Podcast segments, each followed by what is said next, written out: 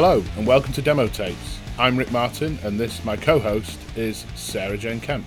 Now, if you're a loyal listener, you'll know this is the bit where we normally talk about how we're going to be hitting rewind on the careers of a band or an artist that we love. Um, this week, we're doing something a little bit different. Um, We love different. We like mixing it up a bit. so, we are going to hit rewind, but we're actually going to hit rewind on our own lives. Um, and in, uh, more, I suppose more accurately, our kind of lives in terms of loving music. Yes, and this will explain a bit more about why we're doing the podcast in the first place. Having both grown up listening to lots and lots of different kinds of music and it being a very big part of our childhood, um, this is what we're going to talk about today. And could, this is going to be quite funny, I think, because I'm slightly embarrassed about what I used to get up to as a kid, music, in music wise, and I'm not sure if you are actually. I think you've got some thought- credible ones. I thought not- I was embarrassed, uh, and then I actually listened to some of the stuff we're going to talk about later early and realised it's actually better than I Better than than, remember. better than I remember. But yeah, I think we've seen this as this is episode eight now that we're on. We're on episode eight. Uh, the first seven episodes, you know, we've covered uh, the emergence of bands that were kind of really important to us, from Blur and Arctic Monkeys and New Rave and that sort of thing. And I think in those episodes, elements of kind of the musics and, and scenes and people that we kind of loved and kind of made us who we were, we've we've referenced, and we have referenced some of our own lives in there. But we thought it'd be good at kind of this juncture to to kind of give a little bit more background as to who we are, you know, who who we actually are, um, how we got into music, some of the albums and singles, and, and kind of moments in music What we used to dance and sing along to yeah, when we were little all, children. all that sort of stuff too. So yeah, th- this we thought this was a good point to kind to kind of do that to give a little bit more uh, kind of background on us, I guess, which then adds, we think, further context to some of the stories that we're telling uh, in the podcast. Definitely. And also, it's we really want to kind of take a reflection back on what's actually happened in the last couple of months since we've been doing this. We've we've actually had 5,000 listens, which I think going back 2 months ago, we wouldn't have even dreamt that we'd have that would we at this stage it's kind of all been a yesterday i was walking down the street and it all felt really surreal because i'm trying at the moment to get an interview with a band and i'm not going to mention who they are just in case it doesn't happen but um, i think we're pretty close to doing it and i was having a bit of a surreal moment walking down the street going this is really odd. You know, I feel like I'm back to my blagging days again. And and actually, we we set out to do something, and we were actually doing it, and it's not that hard. Um, I think you know. What do you think, Rick? I, Like, I, I I think I think this this is what happens when pub conversations go too far. You know, when you have a pub conversation about uh, bands or scenes or kind of shared experiences you had, and then you start talking about podcasts, and it's this kind of conceptual thing that you think you could go and do, and that you want to go and do, but you know, I, th- I think we we both admit we, we could have done a couple of episodes and then gone. That's fine. working. Yes, that's fine. It's done. Done. You know, Yeah. we're done. We've we've put out the Arctic Monkeys interview that I, I thought was kind of buried forever, or you know, was was living in a drawer in my house. Um, and and now here we are, kind of eight episodes down the line with kind of further stuff lined up. And also because we were chatting the other day, and and I think we said you know we're going to do one series which is twelve episodes that will take us up to Christmas time.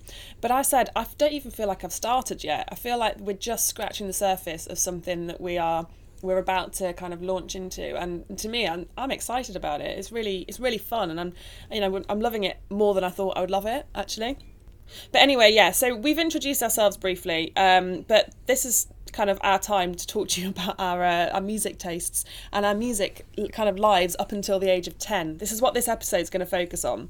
So we're going to we're going to do a few different episodes not kind of linked closely to, to each other so They're not gonna come maybe- one week after the no, other, no. no. so maybe the next one we'll do for kind of to age 10 to 16 which we've got some again great stories during that kind of age bracket but that will come in a few episodes time we don't know when but when we fe- when we feel it's right it will come but we hope you kind of laugh along with us as well. I imagine people who are our age are going to identify with some of the artists and songs that we used to like when we were a kid. Maybe not some of mine, but Mm.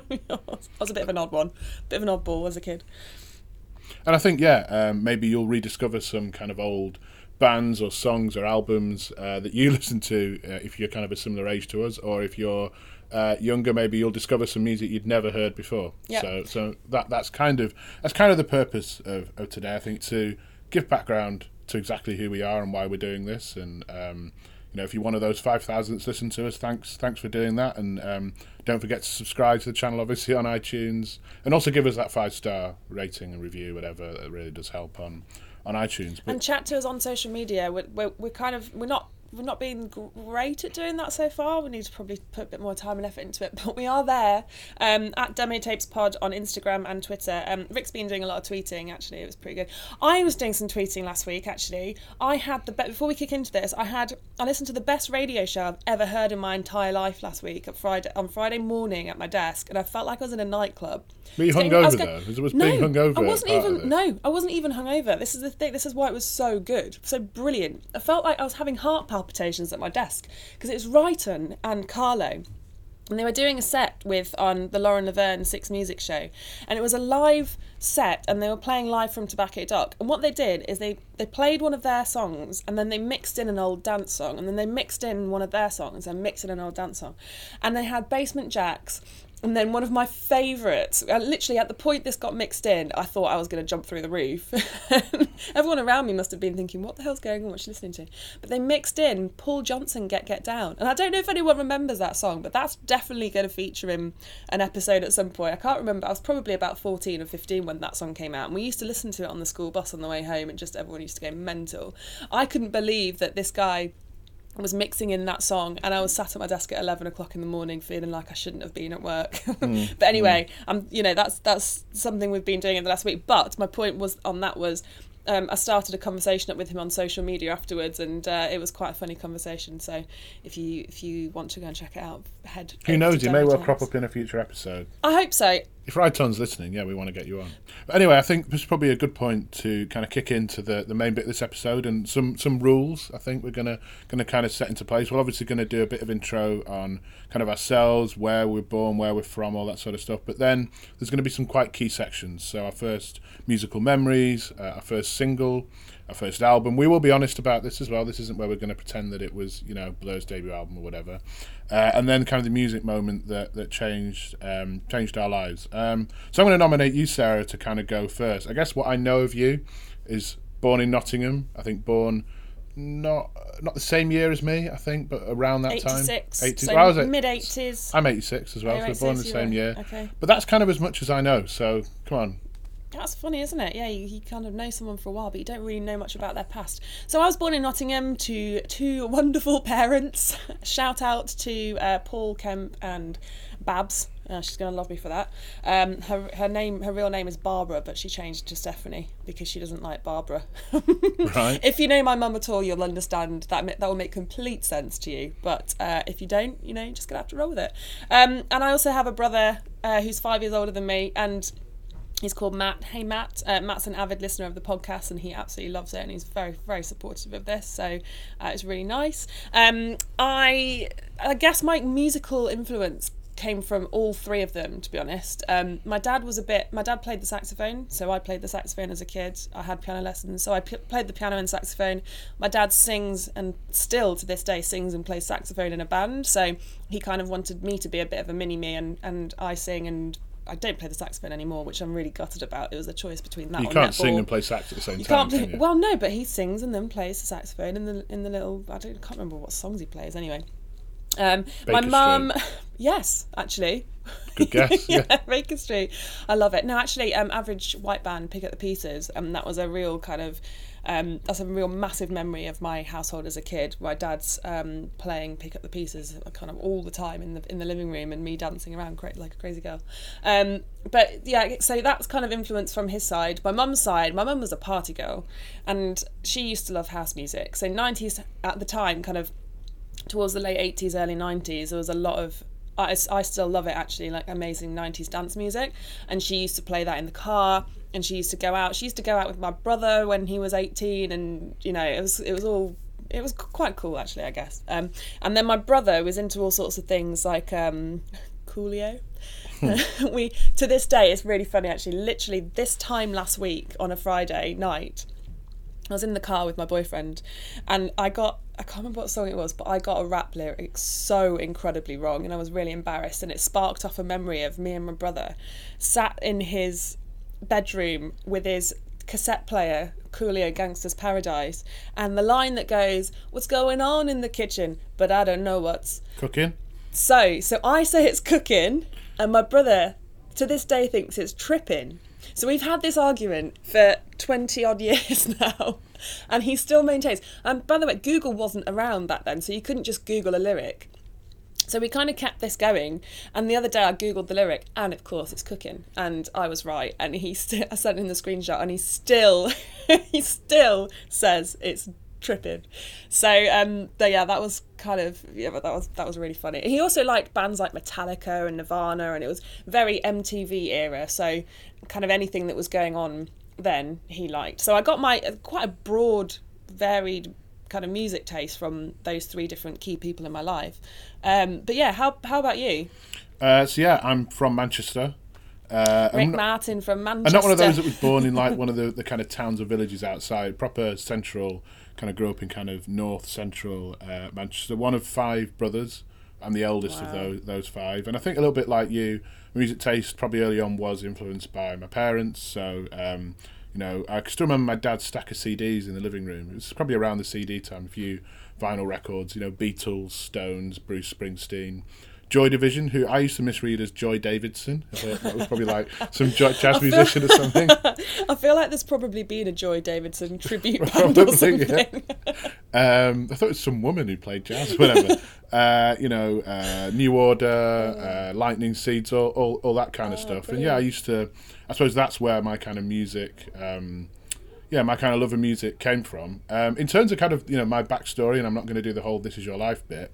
I have cheated a little bit on kind of recapping, you know, trying to remember who back who I was, and I'm surprised in this recording you haven't noticed that I've actually brought a prop in. Do you know what? I did notice you got so Rick's got a folder. You can probably hear it shuffling around. Rick's got a folder. So I've actually brought in my autobiography. Oh my god!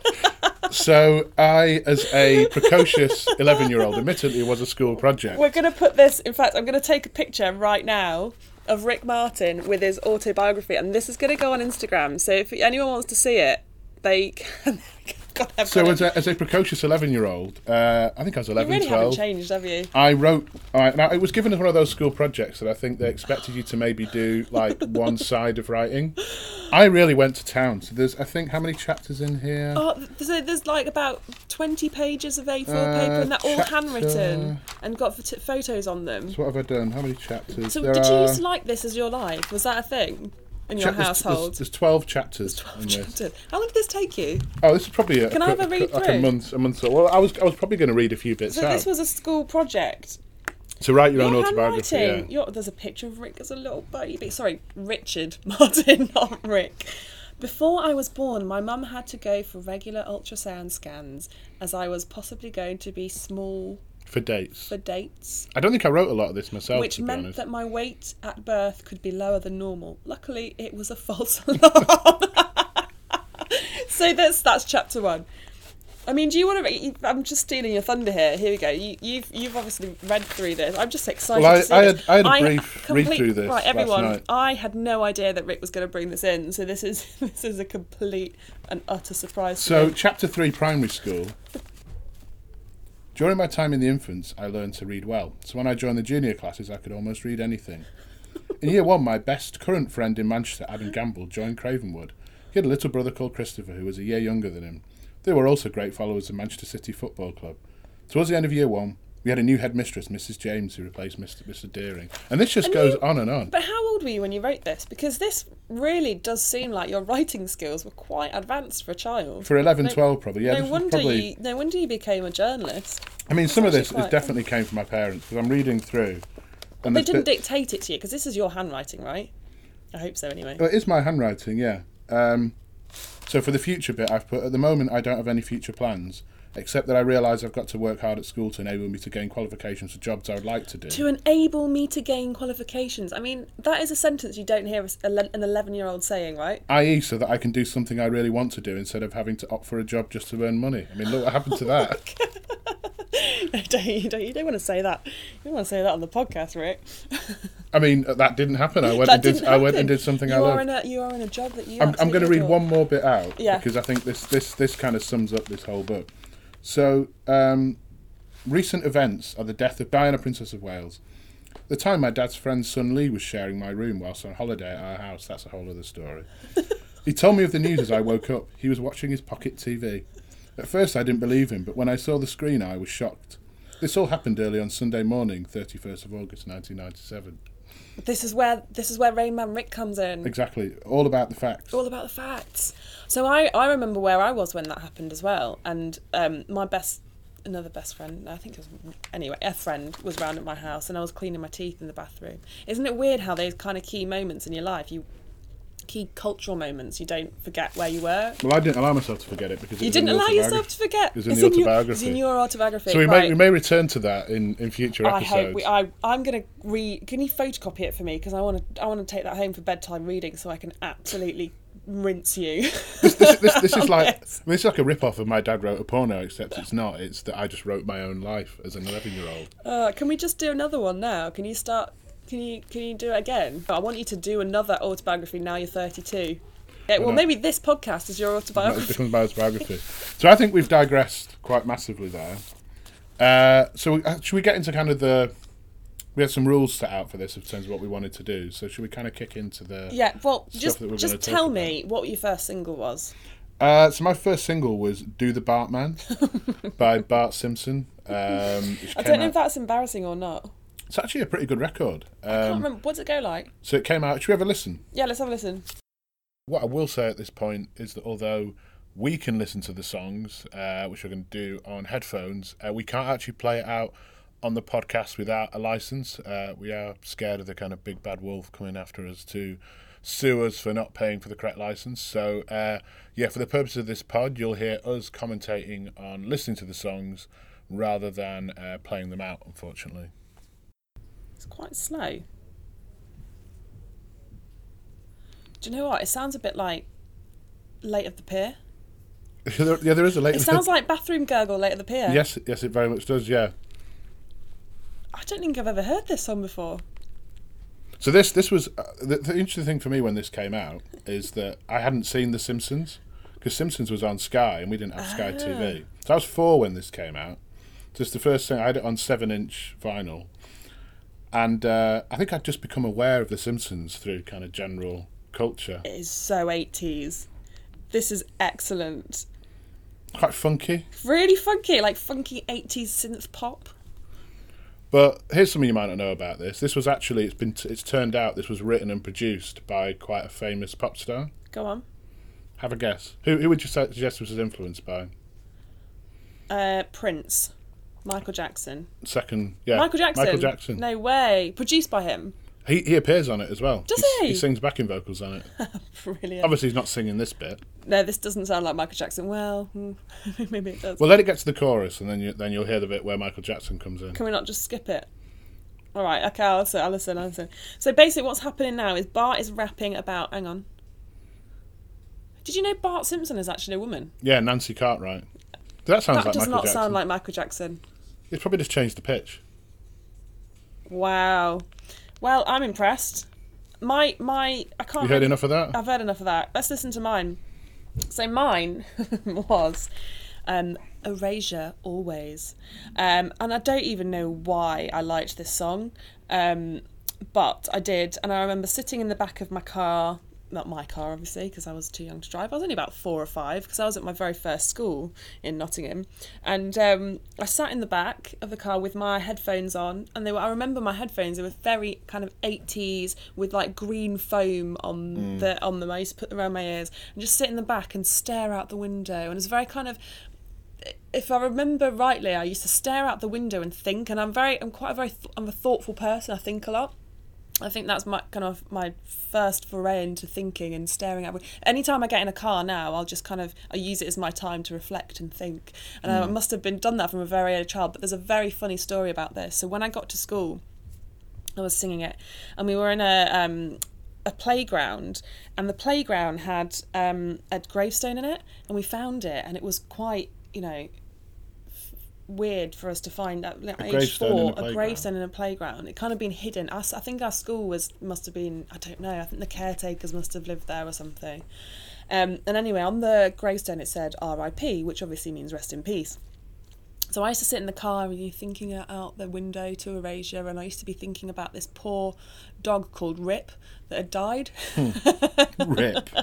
so I was a four year old, and I remember going back home and telling my mum, I was like, Mum, Mum, and her friend Kerry at the time, Mum, I found, we found a graveyard today, and I'm really sad because this dog called, dog died, and his name was Rip, and they just both burst into laughter, and they've never let me forget it. They were like, Rip, it doesn't mean that, it means. So what's this got to do with peace." Erasure? So I used to sit listening. This is how kind of emotional I was as a four year old.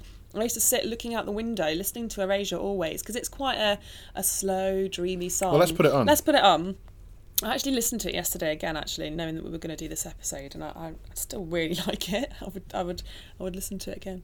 Um, I think my parents went to see Erasure back in the day. I don't really like any of their other stuff, which is weird. But this song, it just kind of did, you know, it's very just a lovely song. But yeah, I used to sit out the window looking at the world go by, thinking of this poor little dog called Rip, whilst listening to Always by Erasure. I mean, you said Do the Bartman was very 80s. This this is quintessentially This is 80s. so 80s. I put this on Spotify and did the radio function yesterday, and I was getting all sorts of gem, 80s gems.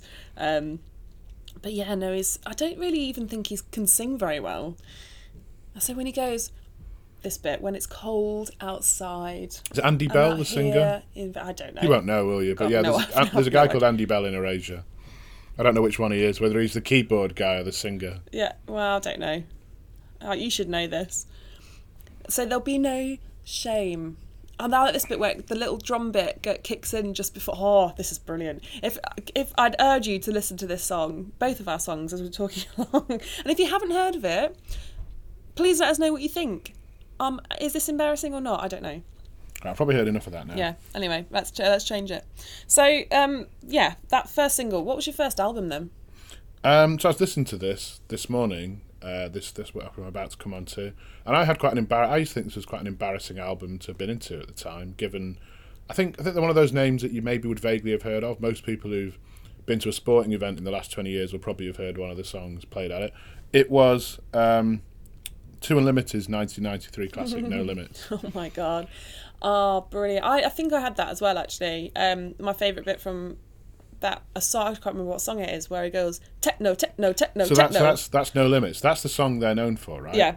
But I went. I actually did listen to the whole album this morning uh, when I was commuting. How was that work. on your commute? And um, I tell you what, there's a lot of new rave. Or, new rave clearly nicked a lot of ideas from Yeah. Two Unlimited. Some of it's actually a lot better than you would expect. I mean, obviously, No Limit is a it's a novelty record that's been. They probably live off the royalties of that's being played as, as lower league football teams run out at the start you of the know, game. I'd you know? liken that to the Vengaboys. I think it's more credible than the Vengaboys. you know. I'm not sure. I'm pondering this one. I'm actually thinking about this. You might be right, but I definitely put them in the same category. Soz.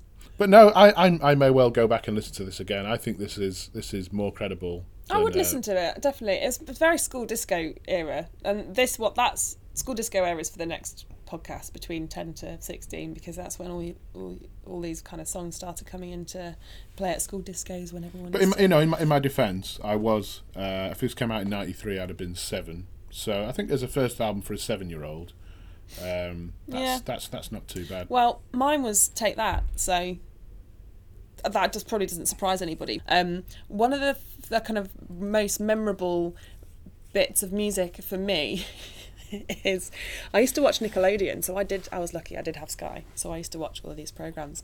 Well, you're Um, more middle class my favourite, my favourite TV program was The Monkees. So what I didn't realise, I didn't connect the fact that I was watching a program that was made twenty or thirty years say, before I was that's a 60s. watching it. That's a 60s kids 60s programme. kids program. It was my favourite program. And it was not just the music that I liked, it was like I really loved the look and the style.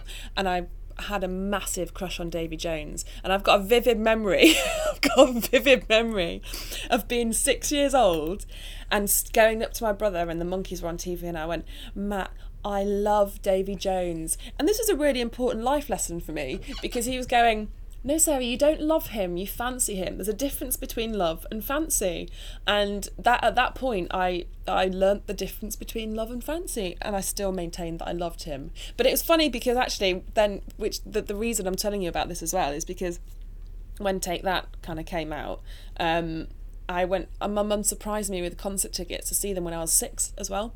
And my favourite was Mark Owen. And I, w- I got there and she, she picked me up from the school bus and went, Darling, we're going to Birmingham now. We're going to see Take That. And as a six year old child who was kind of obsessed with Take That, can you imagine how I felt? And we got there and she bought me a Mark Owen t shirt. So I was sat, sat there with my t shirt on, Mark Owen's face on my chest. A bit weird maybe but when you're six years old but anyway um so then they we were sat kind of in the middle of the floor and at that that concert had a stage that came down it was a circular stage and it happened to be just above where we were standing um, so I got on my mum's shoulders and they came down and they were doing I Want to Hold Your Hand by the Beatles actually. And um, I was there and I was waving my, like waving like mad, kind of like trying to get their attention. And all of a sudden Mark Owen came round to the front and saw me and gave me a little wave. And it was one of the most am- amazing memories. Um, and then I remember as well, Robbie came round and waved at me and I remember thinking, oh, I don't care about you. it was like I remember so whenever you saw footage. Obviously, I never went to see Take That, but when you saw footage of those gigs, it was like Beatlemania in the '60s, wasn't it? Where Oh, it was just yeah. a wall of screams. Yeah, Right. it was. It was absolutely, and because I've been to see Take That quite a few times if, if, throughout their whole kind of career um, with my mum. Mm. I've been to see Take That with my mum as well. so- Take that well, it's but one much- of those things. Like it's a multi generational band. Like they they they were all very of the time. To be honest, I don't really like them anymore. I wouldn't go and see them again. Um, There's not enough of them left. Is there? There's only about two of them left now. Yeah, there's not many of them left. I don't think they really take that anymore. But um, yeah, you're right. It was very tribal, and um, it was almost all all of the boy bands around that time, and even the Spice Girls. So. I went to see. I've been to see the Spice Girls loads of times. I actually met them. I won a competition to meet them backstage, but that's for another pod because that's actually a bit older than, a bit older than ten. I'm I, I, digressing I. I did have a question about Take That before we move on from Go that on. though. So the day they split up, that, that probably that wouldn't have been when you were in this age bracket. But I'm going to ask you anyway, in case this doesn't come up on a future pod. They set up a hotline for distressed fans to ring up for counselling or whatever. Did you ring that hotline? No, definitely not. I'm a bit more uh, together than that. I realise I realised that it was just a band and things all can't go on forever. Um, and there was probably something out another band that I was mad about by that point. So I didn't. I don't think I re- even You really didn't, you cared. by didn't even much. cry the day that it happened. No, I'm not like that. There was a there's a girl at work actually who was telling me yesterday that I think she probably did. She said she was absolutely obsessed. She had everything. Um, she said she she bumped into a she had a what take that watch and she bumped she smashed the screen by bumping her arm into something and she cried. And I was like, oh, brilliant. So she probably she probably did, but I'll, I'll ask her when we get back. But um, yeah, so uh, uh, another one, another really weird one for me is my dad had the War of the Worlds soundtrack on vinyl, and I don't know if you've heard that. You must have heard It's one of those I'm sure I've heard, Dun, dun, couldn't. dun, dun, dun, dun, dun, dun, dun, dun, dun. And it was really creepy, and I used to put it on. I used to put it on. I used to put on the record player and like make up dances and like. I was odd. I used to dance around the house to it. What do you mean was? Pretend. Okay, well maybe I am still a little bit strange, but I don't. I would definitely wouldn't put War of the Worlds on a vinyl and dance around my house now. Unless it had been a particularly heavy night. four o'clock in the morning. Everyone, listen. Do you know what though? I saw an advert on TV. They're doing a War of the Worlds live soon, and I'm really considering going along to it because I think I'd love it. Um, another one. Um, when I was really young at school, again my first school, we did a dance to Billy Ocean when the going gets tough. Now that was a good song, and we did. We had to choreograph a dance for it. Wasn't that covered by uh, Boyzone? Someone like that? Yeah, something on? like that, yeah. I, feel, I feel like Wasn't either good, though. Ronan Keating or- relief, yeah, yeah, it was. Yeah, so they were messing around. Yeah, so, but you it wasn't very good. Wasn't wasn't serious or anything like that. No. And another another one thing, just before I'm gonna I'm definitely gonna ask you about yours, but there was a I, I told my brother we're doing this episode, and he said you have to tell everyone about what you said to his his best friend's dad when I was a kid. So his best friend's dad like came from quite a posh family, quite a posh, well-to-do family. So we went, used to go around to his house, and we were there to pick my brother up. He's after he'd been having playtime with his friend, um, and we got there and his dad was sat in the dining room and sat at the table kind of having a drink or eating something and i just like bounded in there and started singing do you remember the song take me dancing naked in the rain and i can't remember who it's by i started singing to my friend's dad my brother's friend's dad take me dancing naked in the park so this guy They were different. I remember though. my mum was dying because she was like, Sarah, stop it. And the more she said stop it, the more I did it. I have no idea what I was saying to this guy. And this guy was kind of like, oh, control your child. He sounds like he sounds like the sort of disapproving older bloke that would appear in a Spice Girls video as they barrel past. You know? Yeah, pretty much. Yeah, that's a really good analogy. Isn't, isn't to that use. isn't that in Wannabe where Yeah, it is, the- yeah. you know they annoy some old no, bloke so- oh yeah, that is exactly it. That was me as a I, I don't know, say I was five or six, Girl um, singing "Take Me Dancing Naked," "Take Me Dancing Naked in the Park." Um, yeah. Anyway, so that that's me. What other memories do you have? I mean, I'm sure you got plenty. So we're going to talk about the music moment that changed our lives. I think will probably be the, the kind of the final kind of element of this this podcast we're going to talk about. And for me, it was getting "What's the Story" Morning Glory um, on tape. So the first Oasis album I got, obviously, definitely maybe is their debut album, but "What's the Story" Morning Glory. I remember getting Christmas uh, 1995. It would have been so. I would have been. Uh, Nine years old, and I think up to that point, I'd been one of those. You know, I'd been into music. I'd bought Do the Bartman. You know, I'd listened to Two Unlimited. Uh, I think we had quite a lot of the like the Now CDs and Now Oh, yeah. tapes. I should say Everyone CDs. CDs were to come later. This was Now tapes. I remember going on holiday to I think it was Spain in about '92, sometime like that, and we had a mix like one of those Now sort of t- Mm-hmm. tapes. The only track I like listening to was the WrestleMania song. There was like a WWE. Wrestle, it was called WrestleMania, and I think it was just the wrestlers singing. It was quite a catchy tune. Oh, WrestleMania, fighting How to did that era get away with doing such awful music? But I think I think the point where I got um, "What's the Story, Morning Glory" I think is probably the point where I, my music taste started becoming properly credible. I mean, obviously the When you're nine years old, I don't have the same story, unfortunately. and I just became obsessed. And I, I was thinking about this on the way in, uh, you know, on the way into work this morning. Is obviously Man um, Oasis, Nolan, Liam, and Man City fans. I kind of got into football around the same time. I'm going to save that for another podcast. I'm not even going to bother trying to mention football in front of Sarah. But No, I tried. I tried to remember. Was it was it Oasis that got me into City?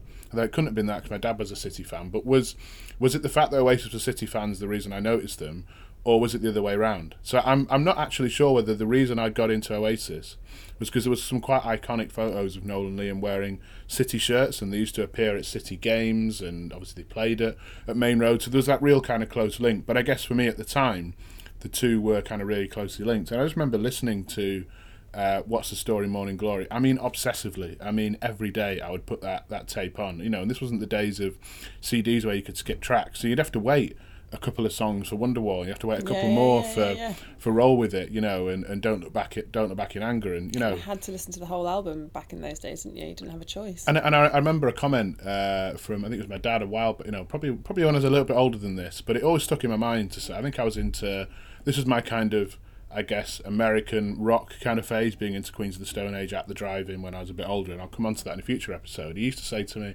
"We do realise you're not going to be into the same music when you're older. You know, this is just while you're kind of you know 13, 14." I look back on getting What's the Story, Morning Glory.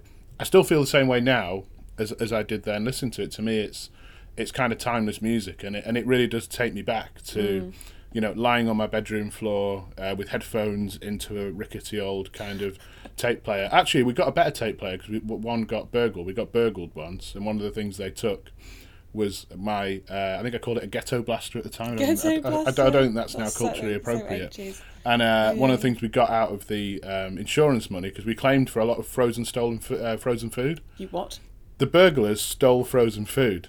So what I Mum don't said? know what's worse. Hang on. I don't know what's worse. The burglars stealing frozen food, or you claiming for the frozen food that they stole. Well, we- lived in Manchester. Wow. Times were hard. Oh but here's here's the best bit. So the money that we totted up that, that they'd probably stolen in terms of frozen food. So going back into old money, what this must have been two pounds or something. Yeah. We then put into the pot for when we got the insurance money back. It all went on getting me a, a slightly better ghetto blaster. Oh, that's But I used to listen to that day, you know, day in day out. It was either Oasis, What's the Story, Morning Glory, or it was uh, the local radio station listening to Man City matches. They were kind of the only two things I would use would use that for. And yeah, um, you know, Oasis are still one of my favourite bands. Uh, We'll be doing a pod on this at some point. I'm Oa- sure. Oasis will be coming up, I coming up in think the future. well, it'll be coming up in the future. I think we want to wait as long as possible to see if we can get something really good for it. Because I think you know, if this is if this means so much to you, it'd be great if we could get someone we might not ever get Liam or Noel, but we might be able to get somebody that is close to the band.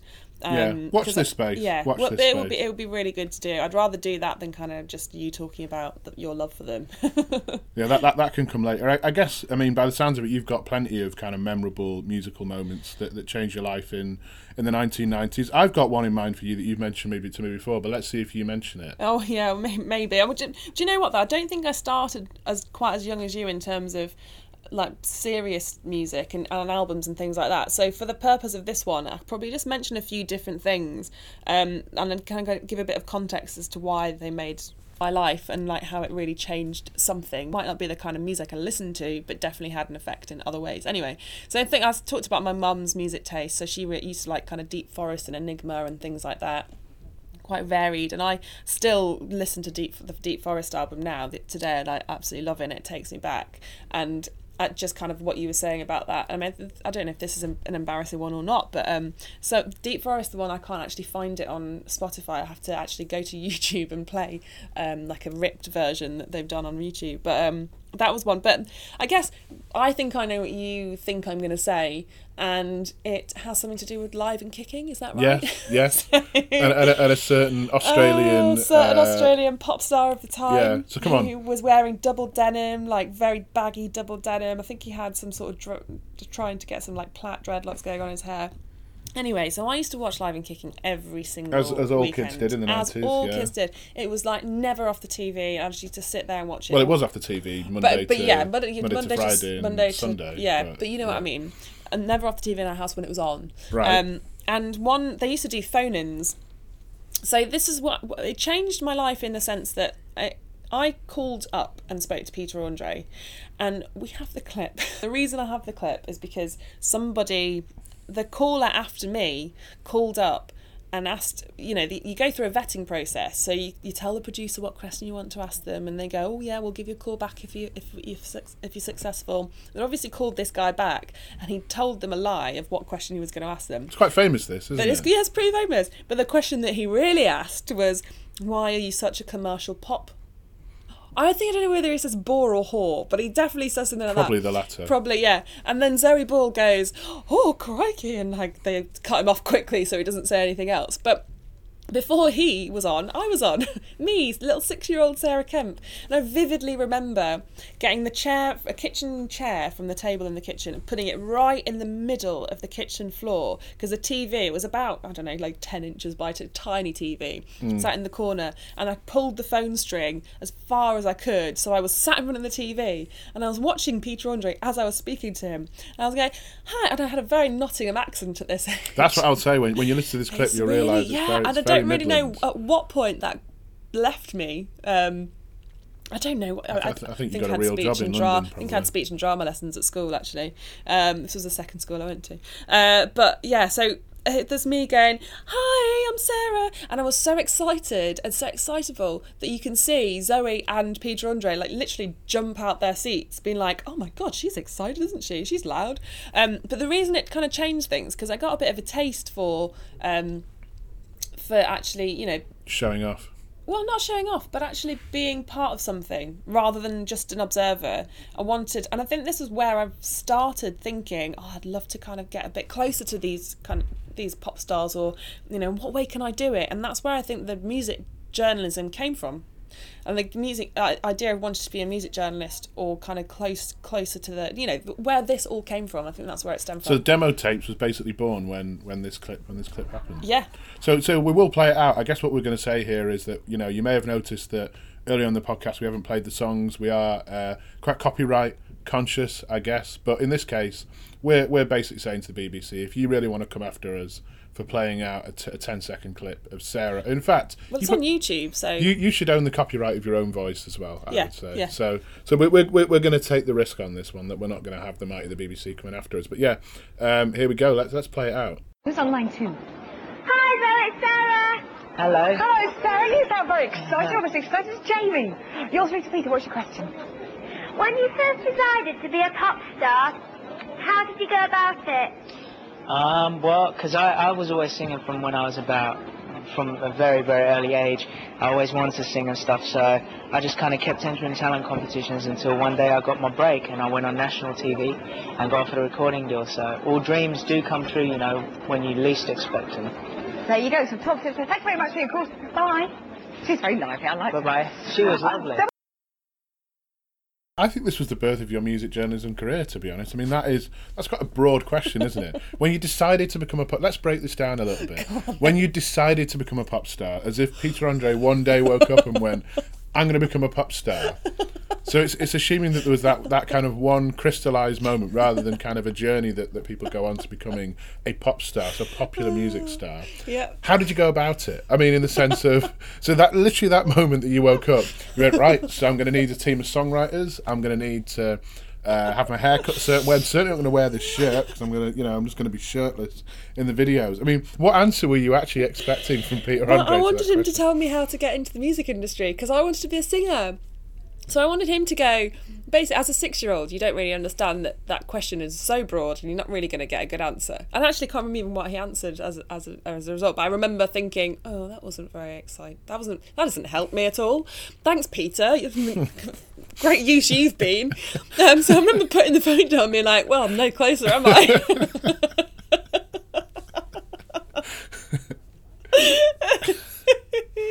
Um, so, but uh, I mean, I wanted to be a pop star, and I wanted him to tell me how to be a pop star. I mean, that's what I rang up for, and I've, he left me disappointed. Peter, if you're listening, can you please answer your questions better? can yeah, can, can we get an answer to this question? Can we get an answer? When you decide, how did you go about it? when you decide to become a pop star, how do you go about? it? In fact, I think from now on, whenever we do a demo tapes interview with an artist, where we hit rewind on their career back to their breakout moments, the first question of the interview should be, when you decided to become a pop star.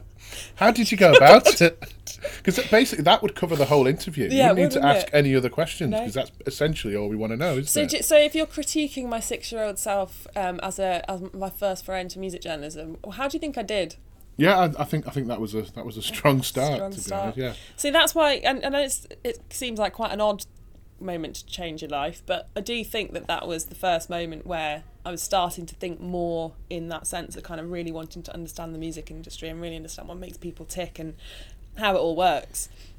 So yeah, there we go. certainly the next episode that we do like this, probably the kind of 10 to 16, I think you said would be the next period, or maybe even 10 to 13 is probably the point where my the first cogs in my head were turn. I don't think at this point I wanted to be a pop star. I wanted to be a footballer. In fact, reading back through my uh, autobiography, Had you put you're a footballer? I actually put that I wanted to be a, a footballer. So I, I might I might return to this just to close off the episode. This is what I said. If I could choose the ideal job, I'd be a professional footballer, but would still aim to attain a handful of qualifications to fall back on. Well, thank goodness that I did. Wow. Well, that was fun. I loved talking about that. It's really nice to reminisce.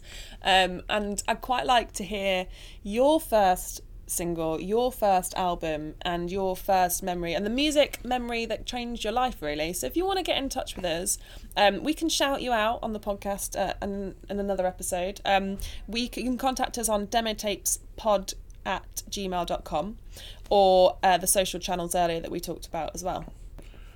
So yeah, normal service will be resumed next week. We will be uh, hitting rewind on the career of a, of a band or artist uh, for the next, I guess, the next kind of uh, run of episodes. And if it's, if this is the first time you've um, you've you've listened to us, if it is, you probably think we're quite self-centered. Then do go back through the archive, listen to the episodes we've done on Arctic Monkeys, Azealia Banks, Libertines, uh, Blur. We've got an interview with Dave Rowntree a couple of episodes ago, so that we've got that to listen to too. Um, and I guess the other thing to say is, yeah, we mentioned at the top of the episode, but we will do a little reminder here of giving us a five star review on iTunes and, and subscribing and, and following us on, on the social channels. Yeah, it really, really does help.